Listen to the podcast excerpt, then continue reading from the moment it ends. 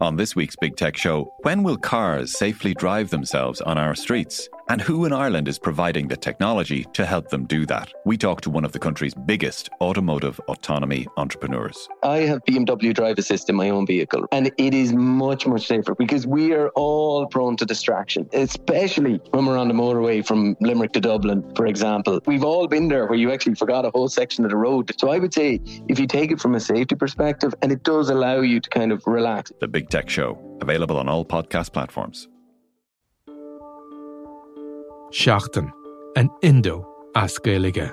Táim i món íireachtaí a dhéanamh techt ar a chorp, agus súlagam amachchan seo gur féidir é a chur in uig ceart lena bhaintir féin. Scialtaí fis tuairrmaí. Tá sé dochreite nach bhéach ara i ggur na meáin an cheist sin a eáil. Bhí an tála a gnám go raibh áthá an reachtam.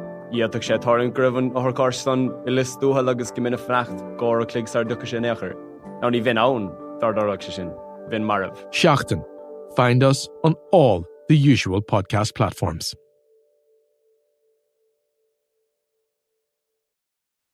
If you like the Indo Daily, you can follow us on Apple, Spotify, or wherever you get your podcasts. Today on the Indo Daily, Mary Lou McDonald, a Republican riddle. Friends, building a new Ireland as a nation home for all our people isn't beyond us. The title of today's conference is Together We Can. We must move. She is the most intriguing figure in Irish politics, attracting support across the island. Friends, and so many of you have said to me quite correctly, you know, you've very big shoes to fill.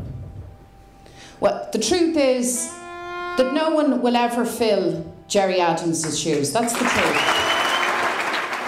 But how well do we know the Sinn Féin leader, Mary Lou McDonald? How did a person with a private school education like that turn up in the most unlikely position that she's in now, which is leader of Sinn Féin? From her father's colourful background to her million euro mansion and her rapid rise in politics, are there questions to be answered before she potentially becomes Taoiseach? You know, she was fast tracked through Sinn Féin at a rate of knots. I understood she had to do never turn your back on the armed forces. She and her husband bought a house. They then developed it into what I call a mansion. They spent large, large sums of money. And it is very difficult to understand where that money came from.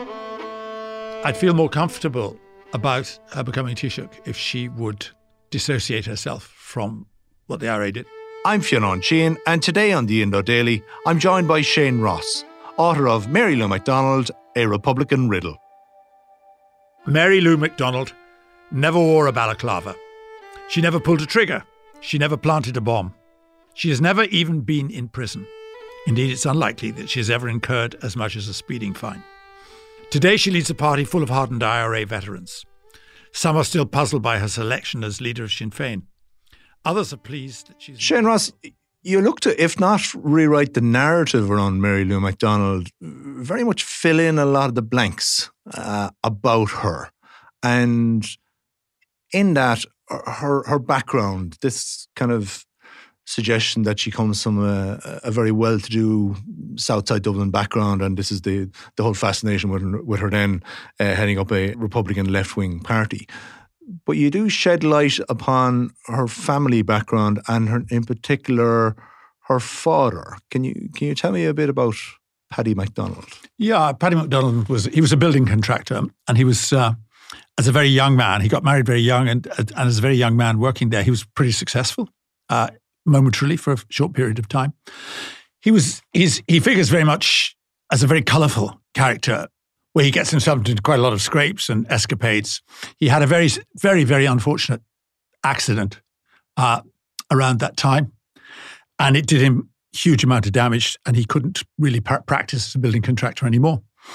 And he, as a result of that, he he took an action which lasted an awfully long time for various for various reasons, but it ended up with him in court on several occasions, um, and he got a settlement which was not nearly adequate enough for him, and he was really incapable of doing the work for which he was trained.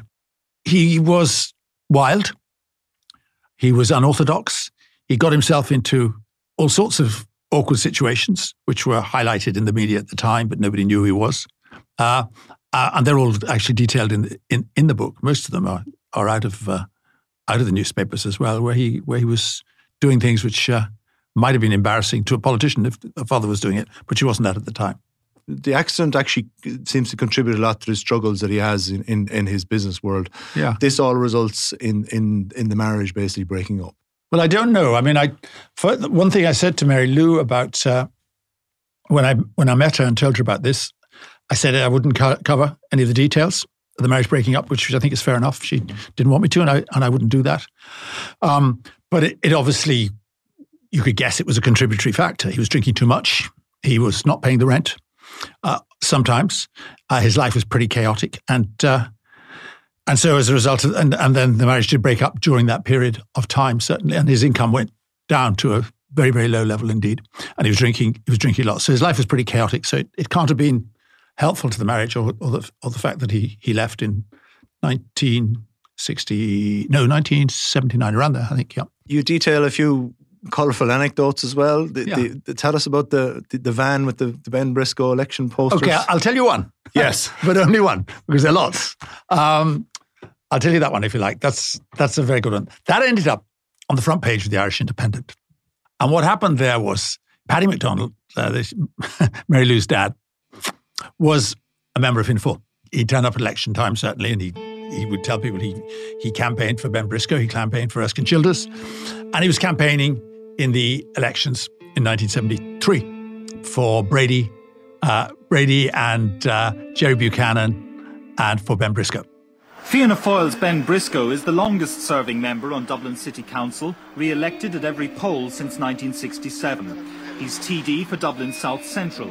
He faced a lot of local opposition there when he voted in favour of the controversial Clanbrassil Street dual carriageway. and he was driving the truck around with the posters on it, you know, the, which which they do, and huge truck around. He he parked it in, well, somebody parked it. I presume it was him who parked it uh, in an illegal place. The vehicle uh, inspectors or patrollers they were uh, found it parked in that. It was in Harold's Cross in Dublin, the constituency.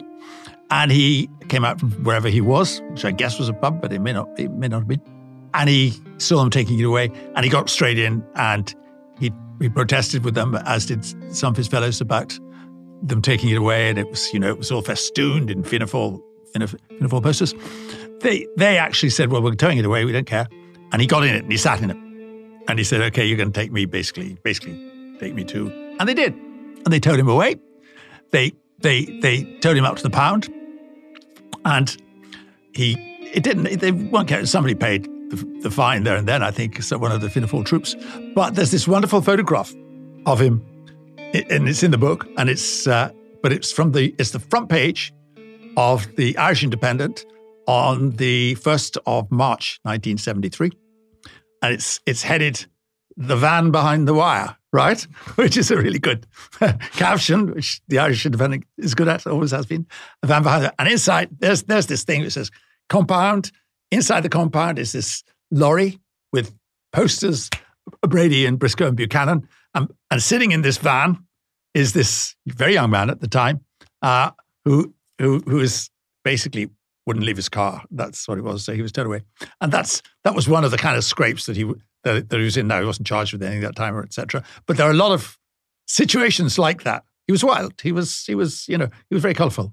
And again, you, you explain how the notion that, that Mary Lou grew up in, in some form of lavish Yeah. house in one of the most affluent suburbs. Yeah. N- n- not quite. No, this is the interesting thing, and I don't know whether it's good for her or bad for her that people should know this, but she lived in a very very large house called Arna Grenia in Rathgar, and the when I was I used to hang around there because it was in my constituency in that area, and people say, oh, "That's Mary Lou's house," right? And you know, then they tell you, "Oh, yeah, she lived there. They were very well off," and etc. When I started researching the book, I found out that it was rented. It was in apartments. I don't know what the size of their apartment was. Maybe it was a very large part of the house. But it was rented, so they didn't own their own house at all. Um, and you know, she did have a private education. Somebody had money to pay for to pay for that somebody had money to pay the rent, and the rent would have been reasonably high. But it wasn't as though they owned this massive mansion which is there's a photograph of it in the book. It's it's really grand house indeed. Uh, it it was that they were renting part of this mansion, and, and sometimes the father couldn't pay the rent as well because as a result of the accident, he wasn't he wasn't working full time, and his business his business went under. And he afterwards, you know, which which led to many other stories about him. He afterwards had many many jobs. Indeed, some of them uh, entertaining, some of them abroad, some of them landed him a lot quite a lot of trouble. So that that's one of the riddles you you, you point to. They're financially struggling, yet at the same time, there's kind of the, the facade is living in a big house, going to private school, and that's that's part of what what doesn't add up. Yeah, it doesn't quite add up. Now they have this very, very, very responsible mother who is very conscientious, and and Mary Lou is very close to her. You can you can tell that she's she was with her last weekend at the at the at the, the, the three arena. The meeting, three arena. She's she brings her. She brought her to the Ard Fheis where she was uh, elected leader. So she's very close to her mother indeed, and uh, but not close, not so close to her father. So that area of things doesn't really add up because there was no obvious source of income coming in regularly. I think it was sporadically coming in, but but not at all. So I mean, going to a private school must have stressed uh, her, and her brothers and sisters went to private school. Well, one of them, one of them went to a private school as well. You know, so that that was that would have been pressed, pushed them very hard. Now you you know Mary Lou very well, yeah. largely speaking from your, your time in the the Public Accounts Committee together. But yeah. It, so is this biography is it is it authorized? Is it sanctioned? Is it is it with the cooperation of the subject? No, it's not authorized at all. I, I asked her not to authorize it formally. I, I met her in May last year and told her what I was doing. And uh, I asked her, you know, could she help in it? Actually, what I wanted her to do was to introduce me to members of her family. I thought that was the missing part, the really big missing part. Who is Mary Lou? Where's she come from? Nobody really knew anything about this. And uh, it's all in there now, I think. And she, uh, that was all I asked her, actually. I didn't want it to be authorized because it would be compromising. Uh, but uh, she came back after about a, a, week. She said she'd go, and, go away and think about it. And she came back after a week and said, No, I am not going to uh, authorize it. I am not going to introduce you to members of my family or assist with it in any way. But she said, I won't stand your way. So it's it's certainly not authorized. And if it had been, I, I guess it would have been a different type of book. What was the attraction in writing a book about Mary Lou McDonald, if that's not too obvious a question? She's easily the most fascinating person in Irish politics by a country mile at this at this stage. I considered other people for biography, but no one came close to her because there were so many mysteries about her. Because there was, I mean, it's called a it's called it's called a Republican riddle, and there were so many questions that should be asked, like who is she? Where did she go to school? How did a person with a private school education like that turn up in the most unlikely position that she's in now, which is leader of Sinn Féin, which is, is not a not a position which you would associate with a with a with with with, with a leader of Sinn Féin or a private school person. So all those things. But is she a convinced Republican? Why did she Why did she do it? Was she was she a, is she a politician of conviction or not? Because you have to ask that question when you see this very unlikely fit. So that that that was the first riddle, and uh, you know, there are lots of others, and I don't want to go around this in the wrong order. But I mean, Fianna Fáil and her association there was was a mystery. I knew that she had been there, but I didn't know what her extent of her commitment was, what Fianna Fáil had thought of her, why she left, all those things like that. And that, those were all things which are fascinating about about her. And the, and the final one is this: that nothing is predestined, but she's very much the favourite to be the next Taoiseach, as you know, and uh, so that makes her very interesting. So she'd be the first woman ever Taoiseach, which is that, and the first Sinn Féin minister ever. Do you think you've got to the bottom of that Republican riddle? How somebody from this background, in no way involved whatsoever uh, in the troubles, in fact, doesn't join uh, Sinn Féin until after the Good Friday uh, agreement, rises to the top of the party and, and also, therefore, is she in complete control of the party, or are there still the the so-called shadowy figures in the background there running the show? Well, I've got the reasons that she's given, and I've laid them out quite clearly in the book, and they're different from time to time, and they differ a bit. And I would have a, a view on whether they're all credible or not. I think it's probably, as in some cases, it's probably a, a combination of things. Conviction, maybe on the Republican side, um, an experience for the hunger strikes, maybe. Of my generation who saw those images from the H blocks beamed into their into their homes. I think it changed all of us. I think it changed us whether we realised it or not. But for me, it was the the precise moment that I, as a Dublin girl, realised how seriously wrong something was. Meeting the meeting certain people at certain times in her life, so who've who've persuaded her that she should do certain things. I think the control thing is probably a different issue. Who whether whether she's con- controlled or not, but that is another question which I would think we haven't totally answered yet. But if you were to ask me, is there still an army council? I would say that there are forces at work that that are probably strong pressures, uh, but there is no structure like it was. There's no military structure like it was. There, but there is. I mean, even the SDLP say that the, it is in a reduced form. Now, what they, they're pretty vague about that, but I think there's a there is a feeling amongst opponents of Mary Lou that is that there are influences there which are which are still operating, uh, and put and certainly probably they're stronger than the influence of normal political advisors. Uh, uh, but to say there's an army council still now, there's not an armed threat to the state like there was before, and not, there's not a gun at Mary Lou's head or anything like that. But uh, obviously, she has to take account of the views of people who've fought for the IRA because they are still active in the party. After spending uh, uh, how long? Eighteen months. Yeah, it's about working months, on, on the book. Yeah.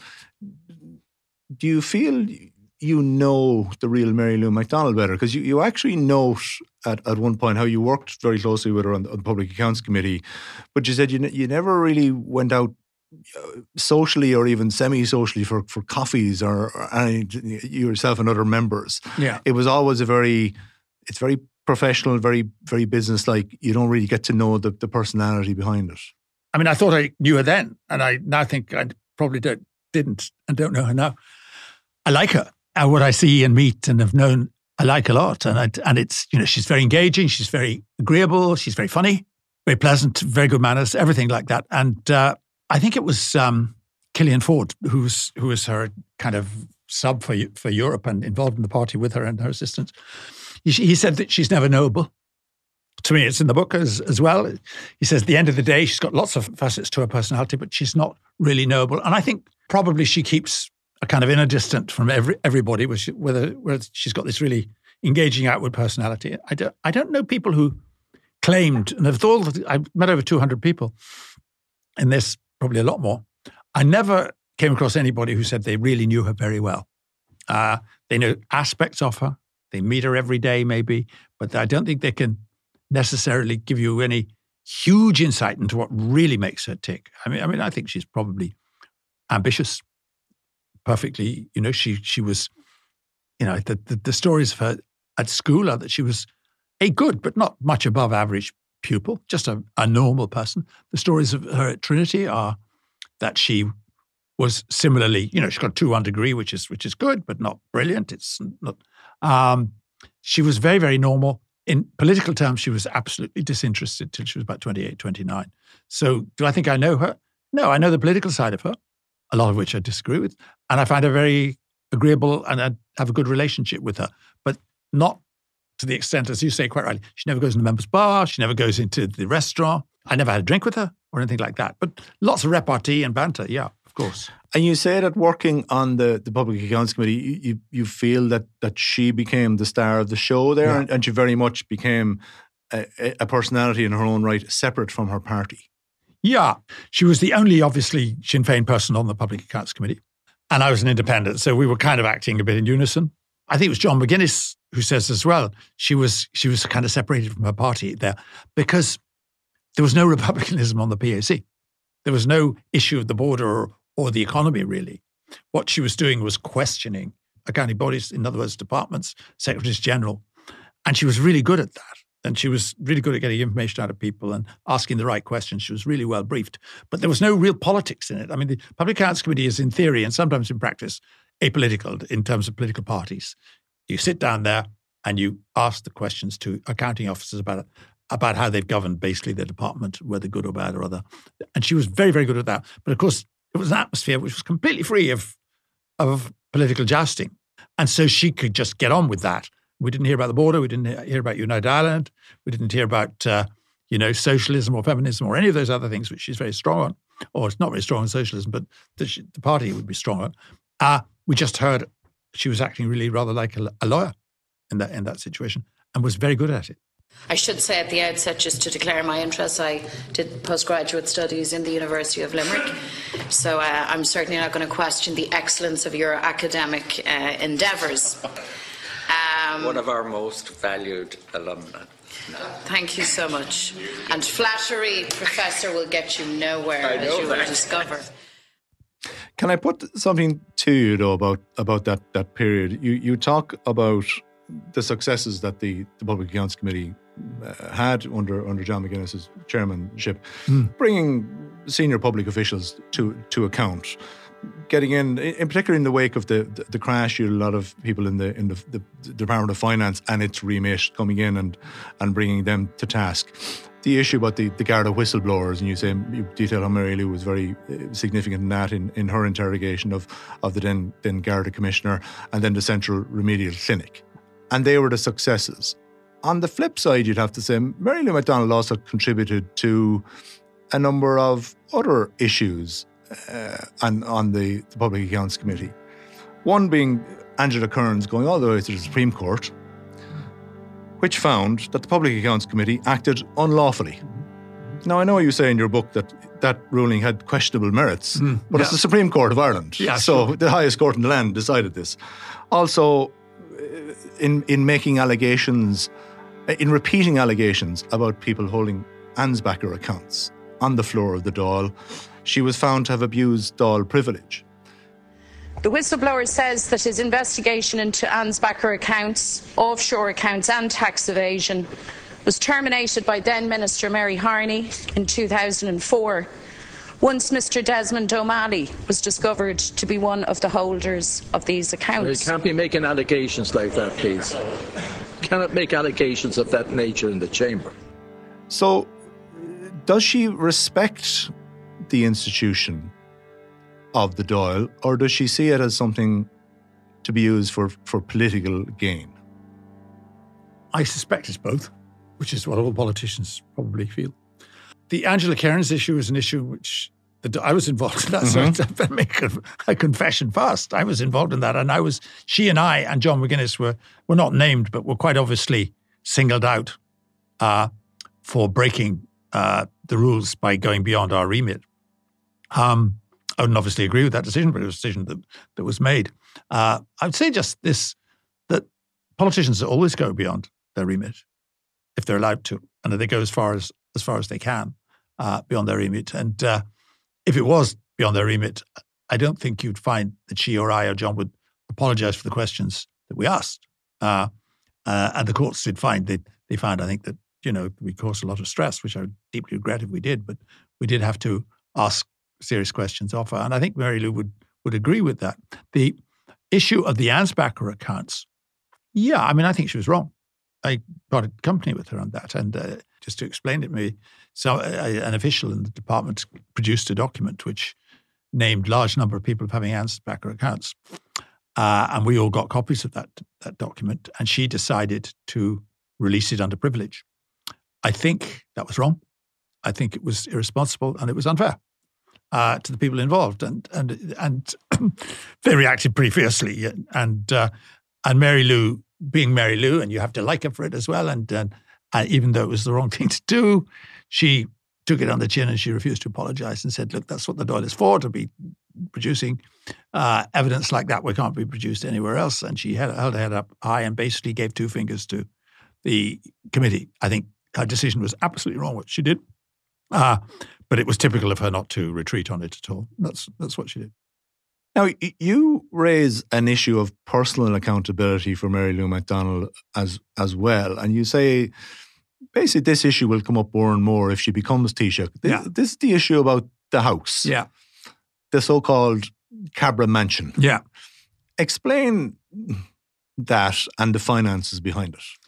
In shorthand, she and her husband bought a house in Cabra it was a it was a small bungalow. It was in drab condition. and They then developed it enormous into what I call a mansion. It was called a mansion before I called it a mansion uh, by another newspaper article, which is massively increased in size. And they spent large, large sums of money on it. This is the issue here. It would be into several hundred thousand anyway. I, I got three estimates, they're in the book. Um, and what I've said about that is that it is very difficult to understand where that money came from. I'm not saying there was anything untoward about it whatsoever. But I, what I'm saying is that they should, if she's going to become Taoiseach, she should present an account of where that money came from. I think it would be the right thing to do because we're talking about very, very large sums of money, probably double the value of the house uh, in its uh, when it was bought as a bungalow, and undoubtedly double that, because there's no obvious source of it.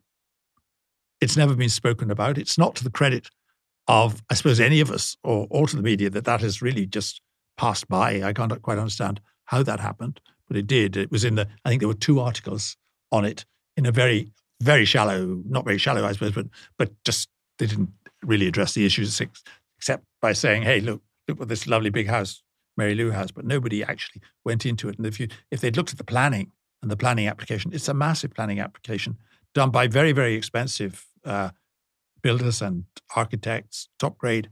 Uh, so you have to ask the question, where did the money come from? Uh, and that question has actually, to be fair to it, it's never been asked. So in any meaningful way, anyway. Uh, and I think it, that should be cleared up. Very definitely should be cleared up because if people get, you know, there've been accidents uh, before for politicians or where houses have been involved, you know, uh, and I think it would it it would be very helpful if she said, "Look, I won the lotto.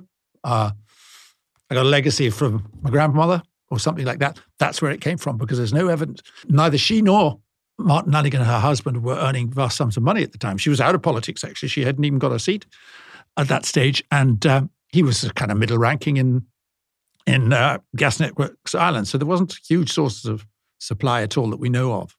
And neither, neither of them have families which had an obvious source of wealth either. So I think it would be very helpful to say, look, that's how I afforded this. It certainly wasn't out of my income at the time. And it'd be just useful to say that. Otherwise, people will continue to ask questions. Because, I mean, the, the argument could be, you know, after getting married, they lived in a house in, in Stoneybatter. They, they were then out in, in Castleknock.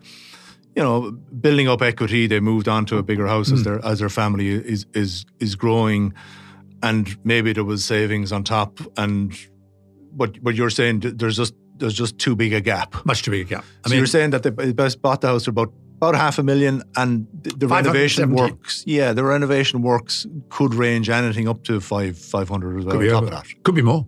The bungalow was five hundred and seventeen thousand in very bad order. So they well, they knew when they bought it they were going to have to do something something to it. Uh, but they sold a house which wasn't. They sold a house out in Riverswood and Castle Knock, which was probably valued a little less than the one they bought. So they weren't going to get a huge amount out of that. So it's just very difficult to uh, to say where the money came from. You wouldn't get a mortgage of half a million with, with a very low income. And so that is it, it it's it's it's kind of it's a big question mark. And I think I think maybe there's a perfectly obvious explanation. But I think politicians should, if they've got signs of such wealth, they should have to explain it. And normally they do. But uh, first of all, she was out of the door at the time. And secondly, if if she held cash or anything like that, she doesn't have to declare it. Uh, cash doesn't cash is cash doesn't count. So it would be it would be better if the if the, if, the, if she just came out and said, "Look, this is where the money came from."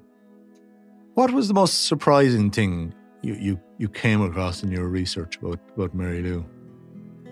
Oh, I suspect the the father and the background was were, were fairly fairly kind of fairly staggering, which is in her favor, I suppose, uh, because she, despite the difficulties she had as a child, uh, she's emerged as a what appears to be a very balanced and very intelligent and un, unaffected, untraumatized person. Um, I think on the positive side, I think she does have political principles, and it would be unfair to suggest she doesn't. That there's obviously a, an element of opportunism there, maybe massive. Uh, I don't know, but but there were times when, again, Killian Forde said, who was no friend of hers in the end, he said she was very strong when people when people um, on the doorstep when Finn Sinn Féin people were trying to exploit the immigration issue. She wouldn't allow it. That's kind of quite admirable. I was on the on the negative side. I suppose the thing that disappointed me most, and, so, and therefore disappointed, was the amount of time she spent in Northern Ireland going to commemorations. The amount of time that she spent trying to do the bidding of Gerry Adams without question, without without querying him. You know, basically parroting him in some of his worst statements and defending him in his least defensible deeds. I thought that was really very disappointing indeed, and I wasn't aware of it. But it was you see what she was doing there. She was basically campaigning for the leadership, and she was she was covering herself with the with the hard men in the north at this stage. This was this went on from you know very particularly coming up 2018, 15, 16, 17, 18. She was up at commemoration after commemoration to ingratiate herself with the, the men who'd fought for the IRA up there. I found that you know disappointing, but you know she's she's she's got she's got a good good side as well. And what about this justification of the provisional IRA's campaign? Do, do, do, you find any reservations on her on her part? I mean, she had she had nothing to do with that period of the the party's history. She comes from a very different political background yeah. Uh, herself, and and yet doesn't really seem to bat a you know, blink an eye at, at the idea of saying the IRA's campaign was justified. So what's your relationship with the IRA then? These, have these no. people that George have, Hamilton have, says are still out there, still wielding influence. What's your relationship I with have them? no relationship with the IRA. I've never been a member of the IRA. I'm a Sinn Féin person, and I am the leader of Sinn Féin. I was democratically elected to this position. We are an open democratic party, and nobody dictates the pace to me. The um, that's the deal when you go into Sinn Féin, I think, isn't it? Is, you know, she was fast tracked through uh, Sinn Féin at a rate of knots. Didn't have to go through any of the uh, the usual the kind of hoops, and it's quite obvious that uh, the the real sine qua non. I mean, the, what she was told or understood she had to do. Never turn your back on the armed forces. That's that's it. I mean, that applies to every member of Sinn Féin, as far as I can see. And she stood by it. Now, you could see when she was taking certain positions that she probably didn't share them really, and she wasn't convinced of them. And as all politicians do, it's somewhat different, I suppose, in her case because you're not condemning murder. In other politicians' case, you go you go along with what you don't agree with, but you're basically just voting against your conscience or your beliefs. Um, and I think that was that is something which is which is held against her and rightly held against her or remi- remembered by you know by by her opponents. They they say, look, condemn these awful murders, and she won't do it. And that is, you know, she'll fudge around and say she regrets they happened, but she will not. And there's a whole chapter about the ones she didn't condemn, the ones which we, you know, awful, awful situations. You know, she says she stood by Adams on saying that Slab Murphy is a, a good Republican when she obviously didn't look comfortable doing it, but she did it. And were you satisfied with her reaction to allegations of sex abuse by members of the IRA? No. It was this was this is another one. I mean, the, the Maria Cahill case was just appalling. And she was in the door the day that they gave, I think it was four hours to discussion of Maria Cahill's case. And uh, it was just a terrible story. She sat beside Gerry Adams throughout and she parroted his line and the IRA's or the IRA Sinn Féin's line on that. And she didn't veer from it for a moment, which is extraordinary for a woman. In light of of of these, we call them judgment calls Yeah. on, on her part, would you have concerns about her becoming Taoiseach in light of everything that you know about her now? I'd feel more comfortable about her becoming Taoiseach if she would dissociate herself from what the IRA did and make credible demonstration that she's not in any sense still in the hands of people who still support the idea of violence. I think that's that would be much I'd feel much more comfortable. You know, the the question people ask is are they Democrats? Behind it all, people say is okay, she'll come and she'll form a cabinet, but you know, are the are the institutions of the state going to be used in a way which which they shouldn't be? Um, you can't really fight too much with with with with a democratic mandate, but and you have to realize obviously that young people don't care as much as we do about about that because we remember. but I think I'd feel more comfortable because she's kind of in the middle there, and she's she's been subjected to influences from both sides, and it, whatever her instincts may be, she may be compelled. If there are still powerful people in the background, she may be compelled to respond to that. I think that would be a pity, and I think it might be dangerous. Would you vote for Mary Lou McDonald? uh, that's a very good question. Um, it's hypothetical. You're not. You don't live in her, her constituency. If I, if I, if you I move would, to Cabra next would week, I, would, would I vote for for her? Um, I, I'd take a bit of convincing to do that. If I was convinced that she had broken all links with people who have undemocratic intentions and were not still involved in any way in doing things which were not democratic, I wouldn't say never. You know, um, she's she's very able. She's she's probably a bit a bit left for me, but I'm not sure that she's really left at all. Uh, so, but if you've got to be you've got to be certain that she is absolutely committed to democracy, and then then you could consider it. But you know, if she's not, she's a different type of politician. And my thanks to Shane Ross for joining me today. I'm Fionnán Sheahan, and today's episode of the Indo Daily was produced by Garrett Mulhall with sound by Gavin Hennessy. Archive clips from RTE, BBC, UTV, and Independent.ie. If you enjoy the Indo Daily, don't forget to like, follow, and leave us a review.